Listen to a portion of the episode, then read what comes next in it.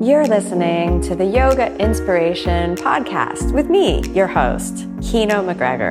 I created this series to keep you inspired to get on the mat every day so that you can practice yoga and change your world, starting from the inside out, one breath at a time. Thanks so much for listening. Your support means everything to me. Hi, Edyn. Thanks so Hi. much for joining me on this podcast. Super excited to have you here. Hi, Kino. I'm super excited to be here. Thank you for having me. So, I've been a fan of yours for a while. I stumbled upon your Instagram, your YouTube, and I just love your positive energy, your happiness, your smile that comes across in your teaching and the space that you hold. I often leave you know your page or a post that you make feeling like just a little bit of happiness. So i love that. Thank you so much. That's definitely what i strive to do. I haven't always been in that place but i think that's a good testament to growth over time and that it's attainable for everybody. And that's yoga right? That's yoga. Yeah. So, how did you get started practicing yoga? And, like, what's your story of the inspiration for you to actually get on this path?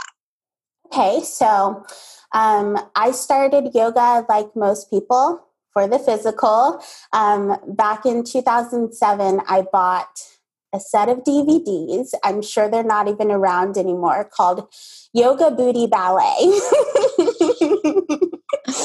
uh huh. I know those. I've seen those. Okay, yeah, very old school. So I bought them um, straight out of high school. I had been in cheerleading, competitive cheerleading for a very long time. And, you know, that's two a day practices and a lot of physical workout. And then after high school, I noticed that I was not able to do all of the same things that I could. So I got the Yoga Booty Ballet as a way to kind of tap into that. I decided that it wasn't my thing and I sat it on a shelf and never looked at it again.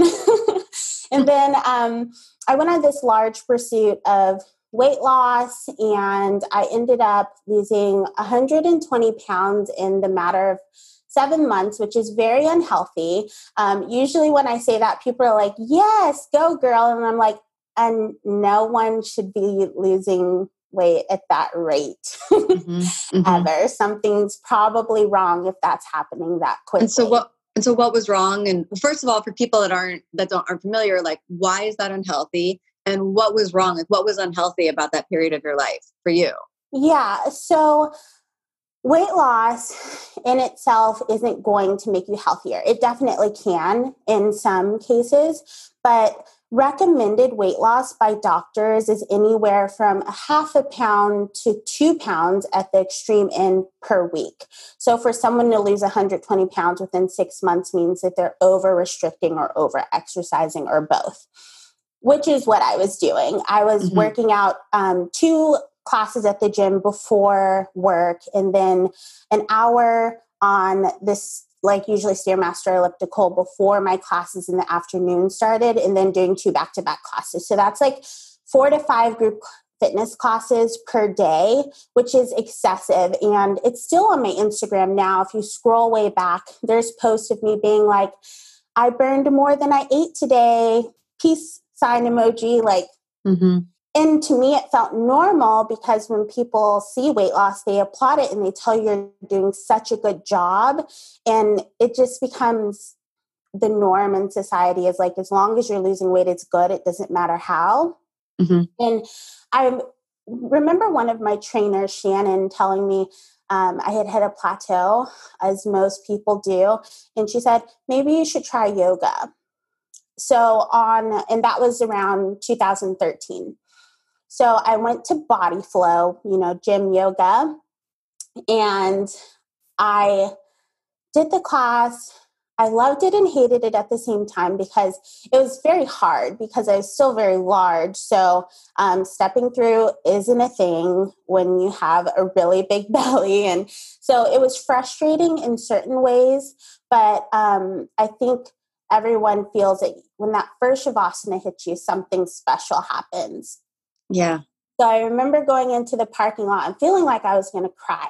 And I wasn't sure mm. if it was because, like, I felt like some peace finally because I had been go, go, go, or if it was because I was frustrated that I couldn't do all of the things when I had thought that I had reached this like optimal level of fitness because I was working out so much, so many times a day. Mm-hmm. And I think it was both. And um, I think that's when it was kind of like divine intervention. When your mind's finally still enough, you can hear the things that you've been ignoring. And I think a lot of that, like any big change in life, usually comes from some type of trauma. I had just had a big breakup, and then I decided I'm going to lose weight. Mm-hmm. And in order to not like think about any of those things, I just threw myself into workout. So being in yoga was the first time that I was still and that I could like mm-hmm. hear God's voice and hear him saying, like, okay, something's not working here. Mm-hmm. You need to slow down. So I did. And I like the moment I went back to working out like three days a week and um, eating a normal amount of calories, the weight came back super rapidly. Mm-hmm. But I because it had gone it it wasn't a sustainable way of losing weight. Right. But what was the feedback? Did you get any feedback about that from the the people who were clapping at the massive weight loss and how did that feel? It I did get feedback. People asking if I was going to start working out again or like what had changed and it's really hard to explain like the more that i went to yoga like the closer i'm christian so the closer i got to god like the more my mind cleared out. I just started to get this unconditional like wave of love. So even though people were asking me, i was like yeah i'm gaining weight but i'm still feeling really fit mm-hmm. and i'm happy and I hadn't been happy for like a very yeah. long time. So I was gaining weight, but my happiness was still there. I was still very active, and it was the balance that I definitely thought I needed.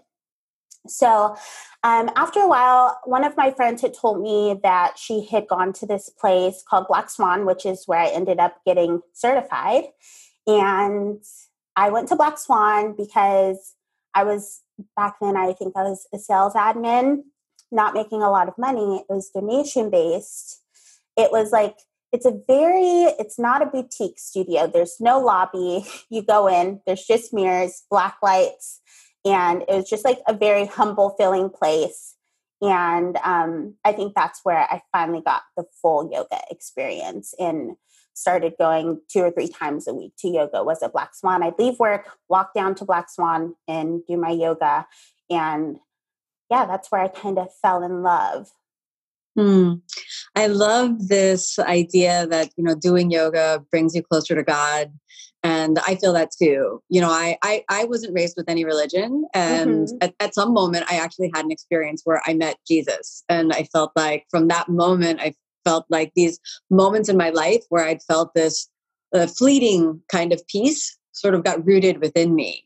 And, you know, again, for me not being raised with any religion, my grandfather's Buddhist, my parents are kind of, you know, agnostic uh, secularists and to have this experience of you know overwhelming divinity to come into my life i i am so so grateful for that. And i feel like this is so much a part of kind of the the the the, the hidden message of yoga is that whatever whatever is sacred and real you know you do the practice it brings you closer to that. And then that's the happiness like that's that's the magic. It's not the pose. It's not the shape you make with the body. It's that you're tapping into the eternal, the the, the truth that's out there, which is transcendent of the physical. And then it's like, yes, give me more.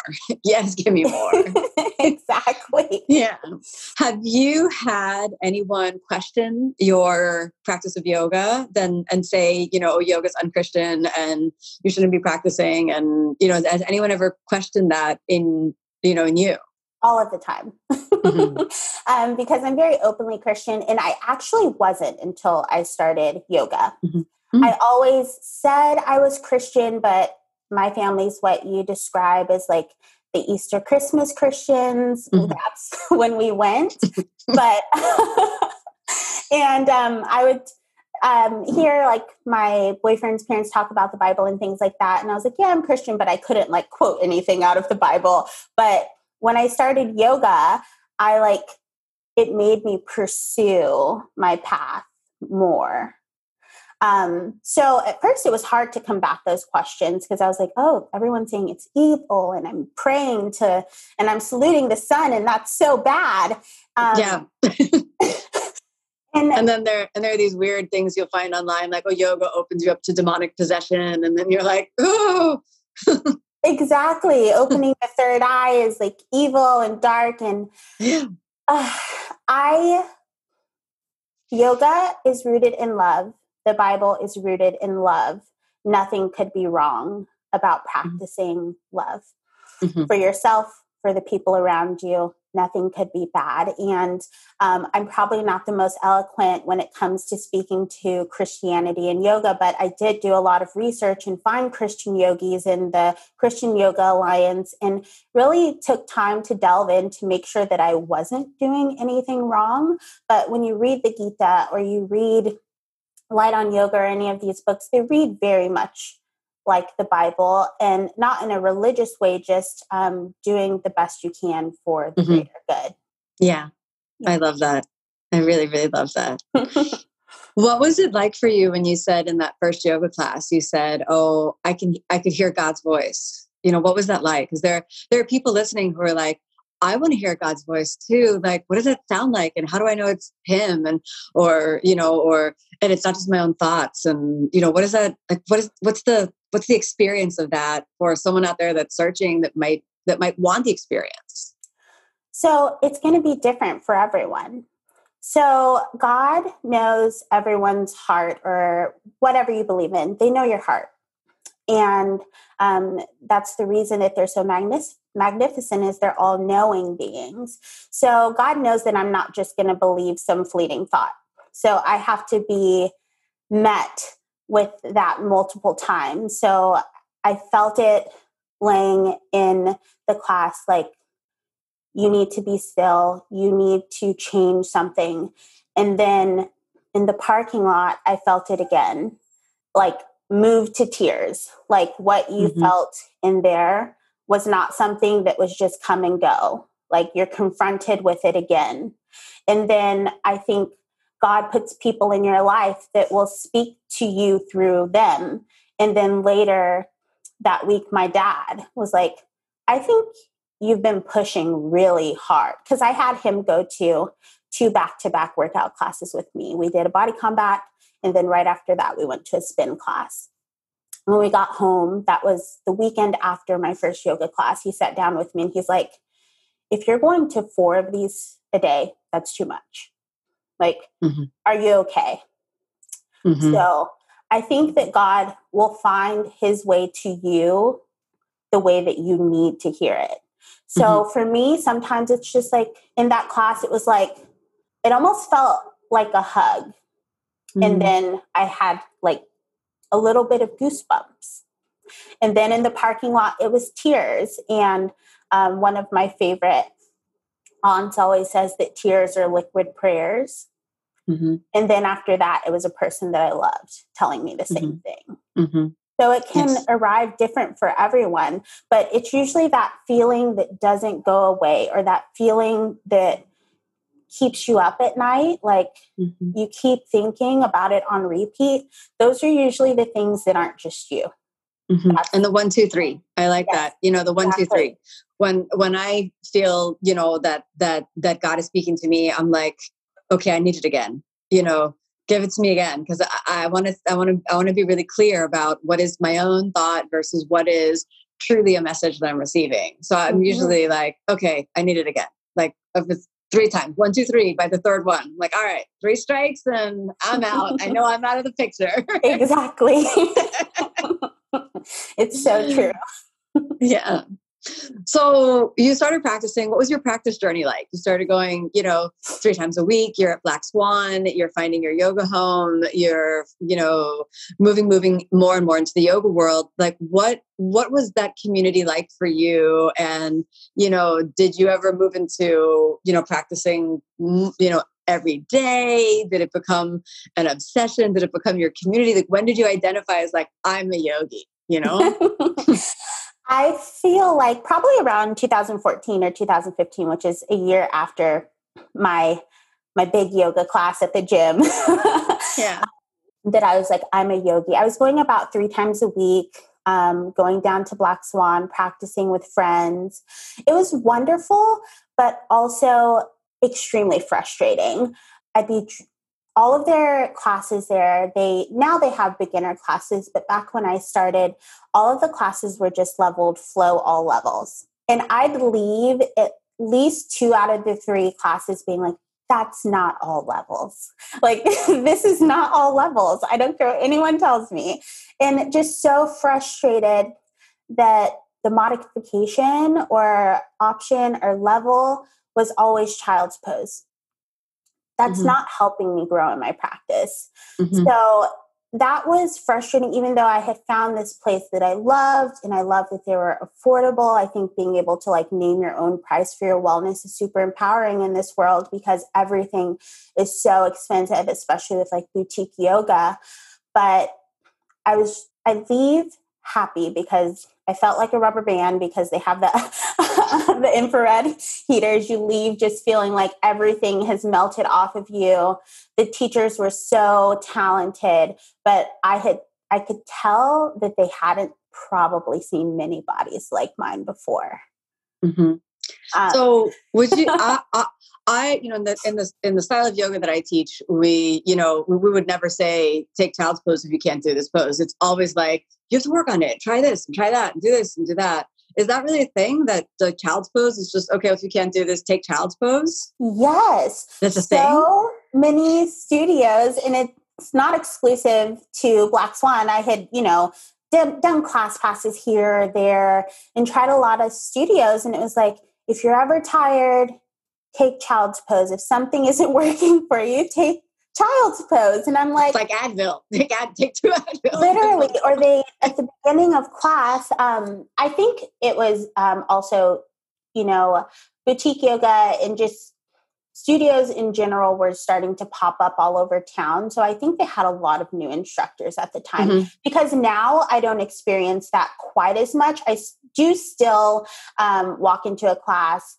the teacher will say grab a set of blocks and then never reference the blocks the rest of the, mm-hmm. the, class and i know what to do with them so that's fine but i didn't know what to do with them mm-hmm. mm-hmm. before mm-hmm. so um, that was really frustrating i'm like i grab these blocks how do i use them like mm-hmm. what, what do i do um, so that's when i kind of found instagram yoga I just huh. went into Instagram. Instagram was just kind of starting to become a popular thing. People were merging over from Facebook and Twitter to Instagram. I remember getting rid of my Blackberry in order to get a phone that could get Instagram because Blackberry was Windows, it couldn't have Instagram. so it seems so long ago, but totally. So imagine like a six, phone that can't have Instagram. kind of like, uh... I know exactly. and I just typed in fat yoga. Like, that's it. I didn't type in plus size, anything like that, just fat yoga. And then I found all of these yogis showing what to do with blocks, how to use them, different levels for poses. And I started practicing at home. And I think maybe that's when I felt like, okay, I'm a yogi. When I could take what I had seen on Instagram and use it in a class to get through in a way that was actually advancing my practice. Mm-hmm. Like that's when I became a yogi, I think. You truly made the practice accessible for your own body. Exactly. But I just want to pause and talk for a moment about that that burden was on you. Like you had to take that journey. You went into Instagram to find someone that you could identify with that that spoke to representation for you and your body and then you took it upon yourself to educate yourself and integrate those lessons into your practice. I, you know, I think there's been a culture change in the world of yoga, but the fact that you've done that, I just want to take a moment and give you, you know, a ton of respect for that because that makes you a pioneer. That makes you, you know, on the leading edge of, of movement towards inclusivity in the yoga practice. So congratulations on that. Thank you. And in classes, I would notice other people. I was, I'm still always the biggest person in a yoga class, but I'd notice people with curvier bodies looking at me to see what I was doing, which is bad because I should be on my mat paying attention to what I'm doing. but I would, I always felt like I was very conscious of the other bodies that were a little bit thicker in the room just to see what they were doing. And a lot of the time they were looking at me. um, mm-hmm. And then eventually I would notice sometimes the instructor would start to say, or you can use your block for this after I grab my block for it.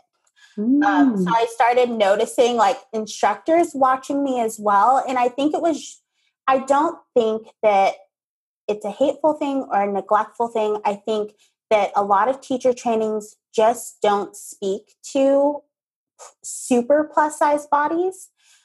So they don't know. Mm-hmm. It's not a lack of care, it's just a lack of knowledge. And I think that's shifting a lot and mm-hmm. um, more accessible yoga is being taught now. But six years ago, it was a it was a little different than mm-hmm.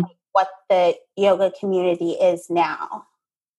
And how did that make you feel to be in a space where you you had to go on it all on your own, really, and there wasn't really any guidance from from the people who were instructing the classes? They didn't know how to guide your body to advance your practice. Like, how did that feel? I, honestly, it just lit me on fire because I yeah. um, previously I'm a full time YouTuber now. I've taken times where I go back to work or whatever, but right now I'm full time YouTuber. And for years, I had done fitness challenges. So it would be me in a group of maybe 10, 15 other plus size women, and we'd send each other these sweaty selfies on Instagram and um, Snapchat and all of these things.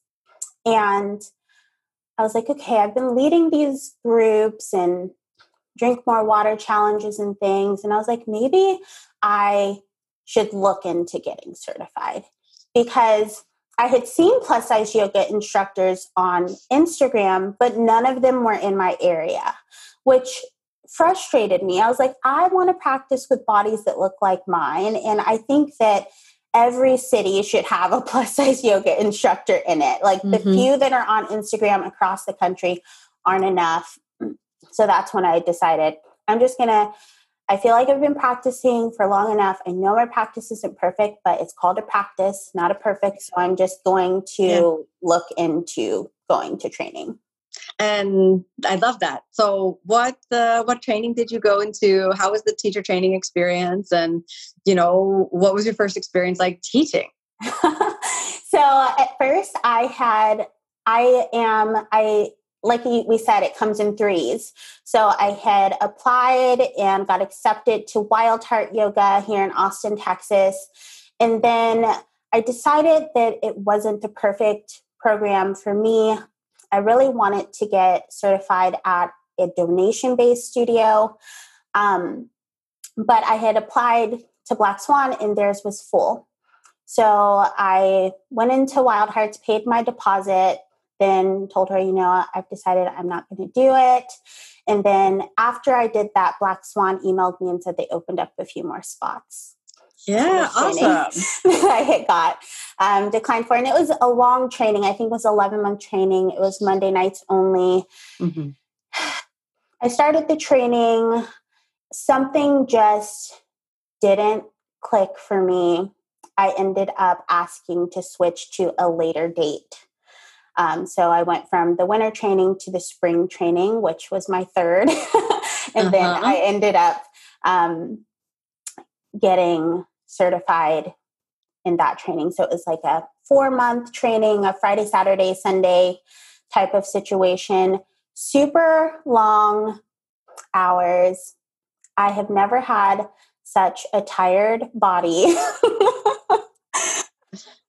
um, but training built my confidence a lot because seeing that thin bodies were just as tired as mine was made me realize like I am very fit. I do take mm-hmm. care of my body very well. Mm-hmm, mm-hmm. Like we're all on the same on an equal playing field, especially after Ashtanga week. All of us were like just like these bean bags laying on the ground, like everything hurt.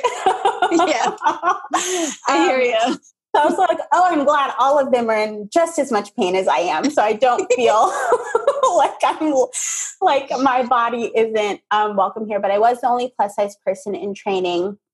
I was one of two black people in training. There were two people in my first training that I went to a few weeks of and decided to move to string in the spring. And then there were two black people in this training as well. So even though it was an amazing experience, it was just kind of affirmation or confirmation that there's not a lot of representation of larger bodies in a class of 35 there's one plus size person and two black people mm-hmm.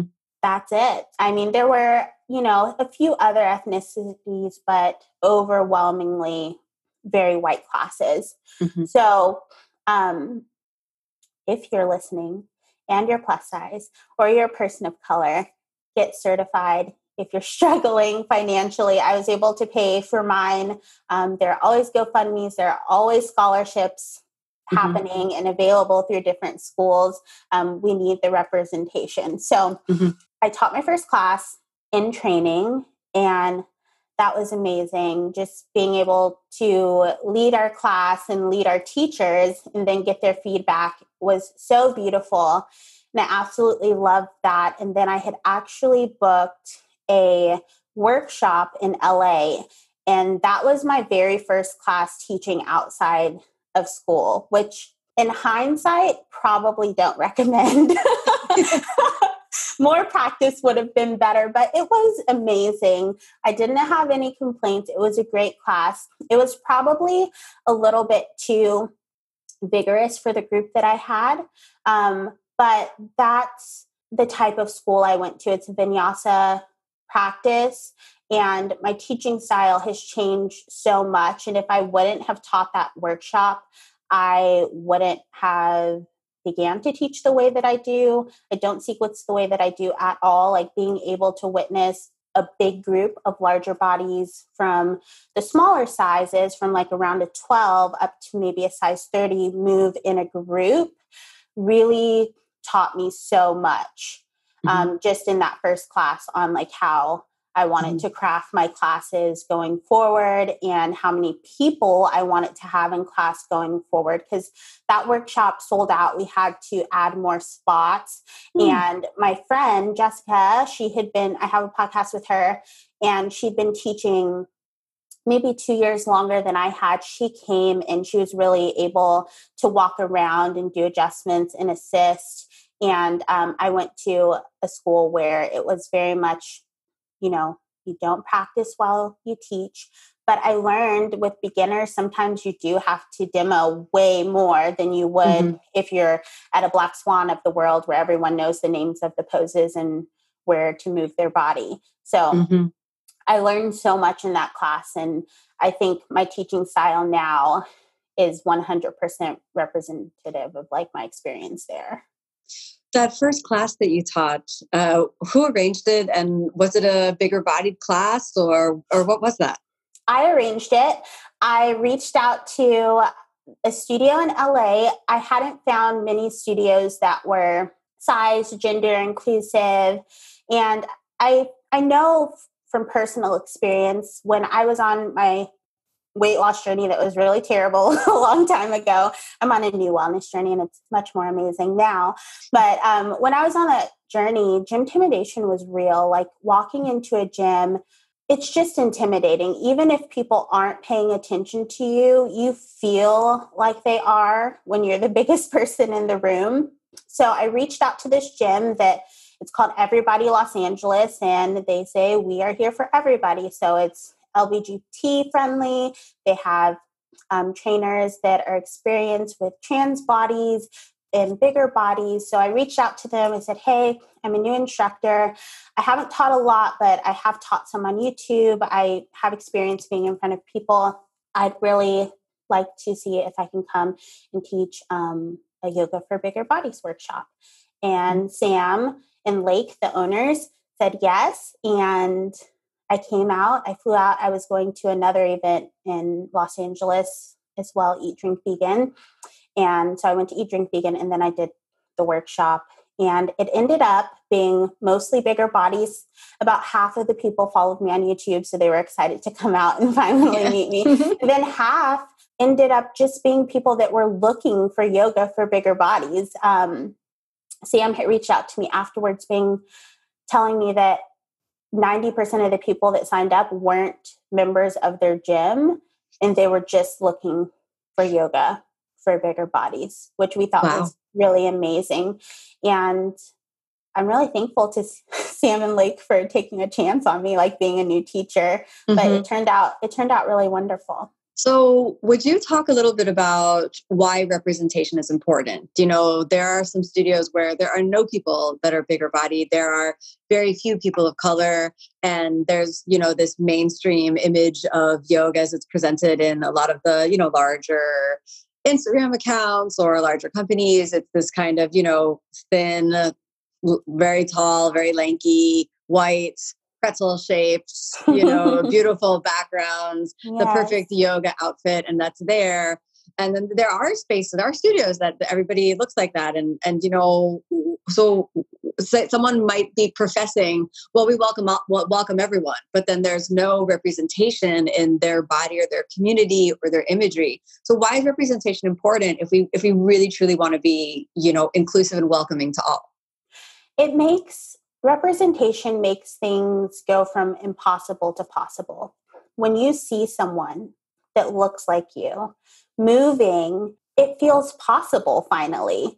There mm-hmm. were so many times when I would get messages of people saying, I never thought I could do yoga until I saw you doing yoga on Instagram and I tried the poses that you did, and now I've signed up for a class. And we all know how wonderful yoga is. It's so transformative, mind, body, soul, spirit. Um, and we want people to experience that. But a lot of people really think things aren't available to them. And it's like when my little sister was small, she watched all of the Disney movies. But she was super excited when Princess Tiana came out because there was finally a princess that looked like her. It's like seeing the princess that looks like you finally. It's and especially in the black community there's so much systematically that is wrong with this country and that comes all the way down to wellness um, wellness a lot of the times isn't affordable for people of color and it isn't accessible to them and until they see someone like me or Ebony from Yoga in the Hood doing yoga to hip hop music, that mm-hmm. opens up the door to them to this amazing practice for a wellness that they've never experienced before to reduce their stress levels. Like stress is like the leading cause of death of african americans basically. Mm-hmm. like um, stress leads to different health conditions and we all know the statistics and facts but having that available to people of color can help them a lot. So that's why representation is so much so important because it's not just a workout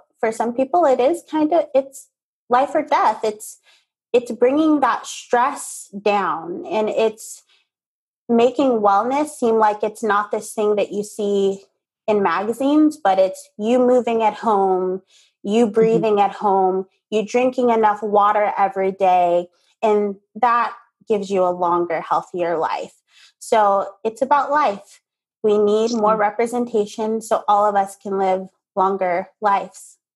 Absolutely. I love that. And I feel like there are two contrasting images that are, you know, that, that are coming up for me right now. It's like you have this one um, you know mainstream aspirational image of of you know a wellness retreat in a far exotic location with like you know mushroom fumes being diffused in the room and some very rare flower herb being presented to you on a bed of roses or who knows what else you know and you're like oh wow. So then you know this ult- this ultra pampered some exotified kind of you know wellness escape that is super expensive and unattainable and, and unaffordable and is is really not even inspirational but it's just aspirational for some people. And then there's a reality like as you were explaining uh, that you know, this is a, a, tool that can actually save people's lives, particularly people of color who are under constant stress in the United States due to, you know, the social situation that we're that we're in, the culture situation that we're in systemically that's affecting all of us now. Um, and then and then the idea that okay, you can do this practice and you can feel peace where you are right now and sort of this this untold story of that yoga happens in humble rooms where you know there's a, a, person teaching and all of those people have their stories of what they went through dropping their kids off for childcare rushing from work you know trying to make ends meet somebody's an uber driver somebody's you know different walks of life someone maybe doesn't have a job and can only go to that donation studio and everybody comes in. And then that's where the yoga is primarily happening. It's not happening in these exotified far-flung locations if it's going to be positive it's going to happen in these in these spaces that are just really people real people practicing with real world problems. And so i agree with you i think representation is so important. I, I'm, you know, I, I, some people look at me as, as like, okay, you fit the mold of, of the yogi, but I really don't, you know, I mean, I, I, I, I, when I started practicing, I'm small. I'm five two, and everyone when I started practicing, particularly Ashtanga, were these tall, skinny people. And for and I remember this feeling of of constantly feeling maybe I'm not right for this practice because I'm not the right size or shape. Yeah. You know, and just this overwhelming feeling of maybe I should quit. Maybe there's this doubt. And then you know and then to and then now 20 years later to see so much inclusive inclusivity in the practice it's just like yeah we need we def we need more inclusion. We need more different people practicing and we need more accessibility.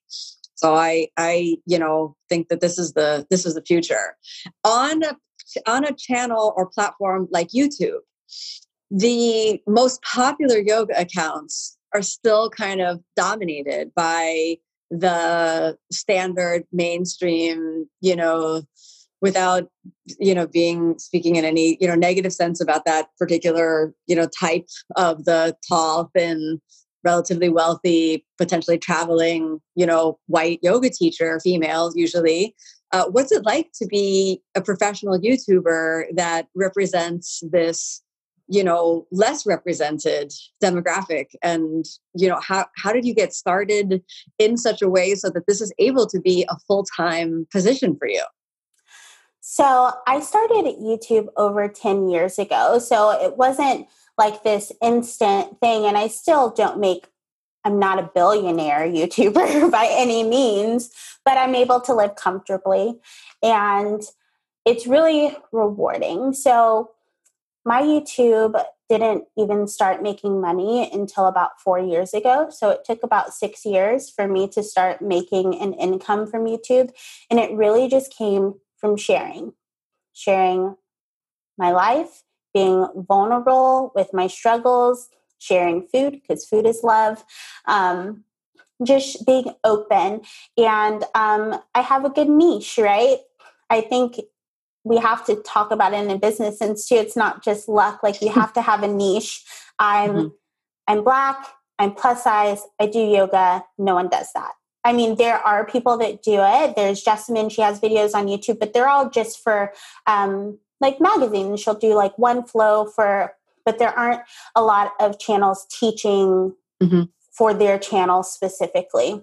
Right. So that's how I was able to grow with the vlogging and just showing what a plus size lifestyle is without it being centered in weight loss, but just being centered in wellness and not anti weight loss by any means. I never want mm-hmm. anyone to think that there are times when people need to lose weight, but that's very personal and that's between you and your wellness staff. And you don't need to, you know, validate your health or wellness to anyone else. That's very personal. So, um, just living my life and being happy and I think that's contagious for people um, to just live a life where you choose joy most of the time.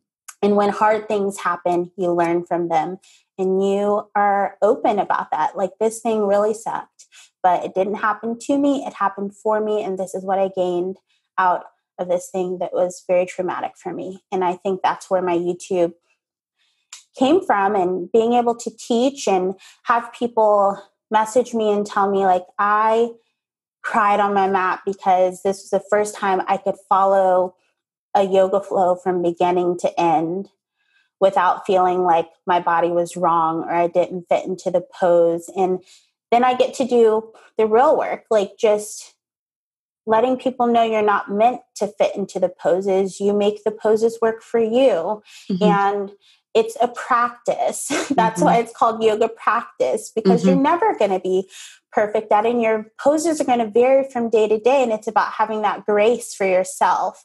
So for me, it's just incredibly rewarding. And I'm really lucky to be able to do what I do. I'm super grateful. so, mm. what tips do you have for someone that is interested in starting a YouTube channel? I mean, you already said one thing, you know, find a niche mm-hmm. and find a find a message. Uh, it took you a long time before it was profitable. So this mm-hmm. is another kind of message we can draw from your experience is it's the long game. It's not a short game.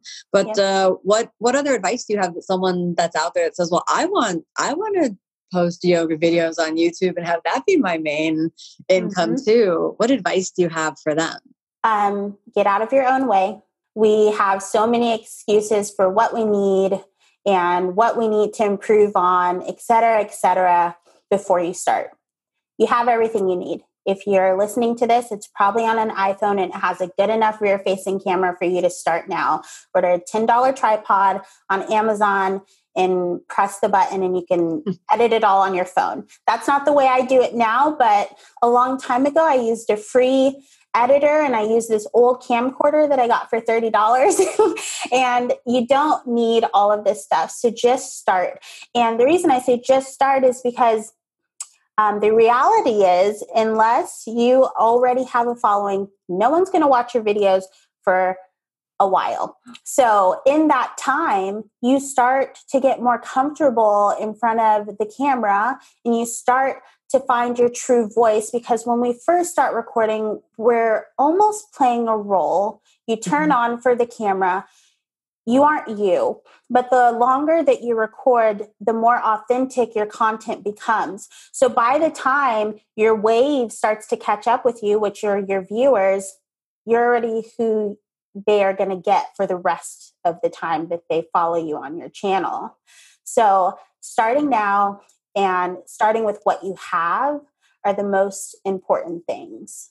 I love that. I think that's super important. I talk to so many people that's, oh, I'd love to make videos, but I don't have the equipment and I don't know how to edit. And they're holding an iPhone in their hands. Exactly. You know? And I'm like, you do, oh, but I don't have a microphone. And they've got their, their, you know, their AirPods in their ears. And I'm like, those things have a microphone. Mm-hmm. You know, just go over there and start, you know, press record, see how it goes and, and share it. And then just like yoga, then people get really depressed right away. Oh, nobody watched my video. I'm a failure. I'm like, you're not a failure. You put one video out.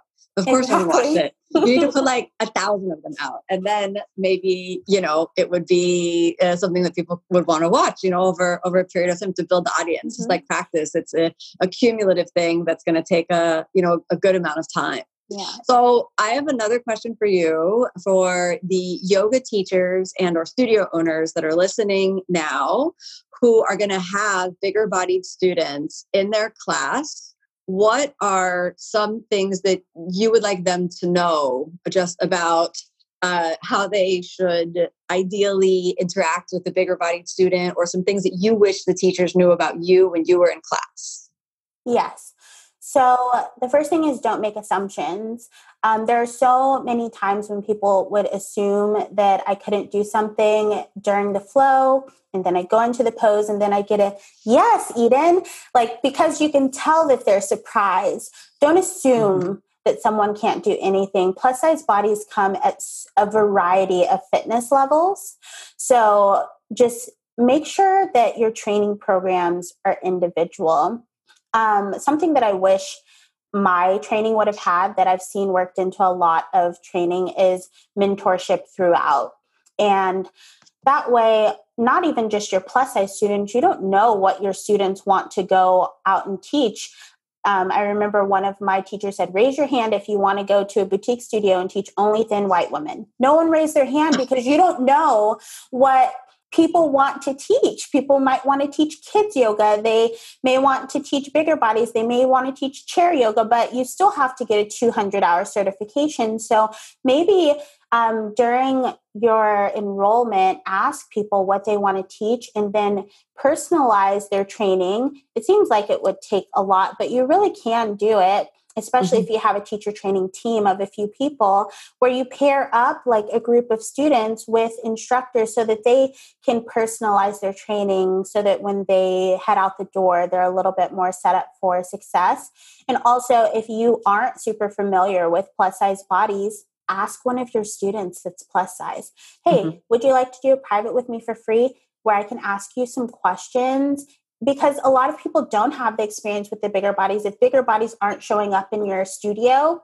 I mean, yes, you can do some research on Instagram and things like that, but it, it's so helpful. I remember at my gym, I we all of the yoga teachers got together and I just demoed everything they'd ever wanted to ask because yeah. they don't have the opportunity to do that in class. So that might be something that you look into.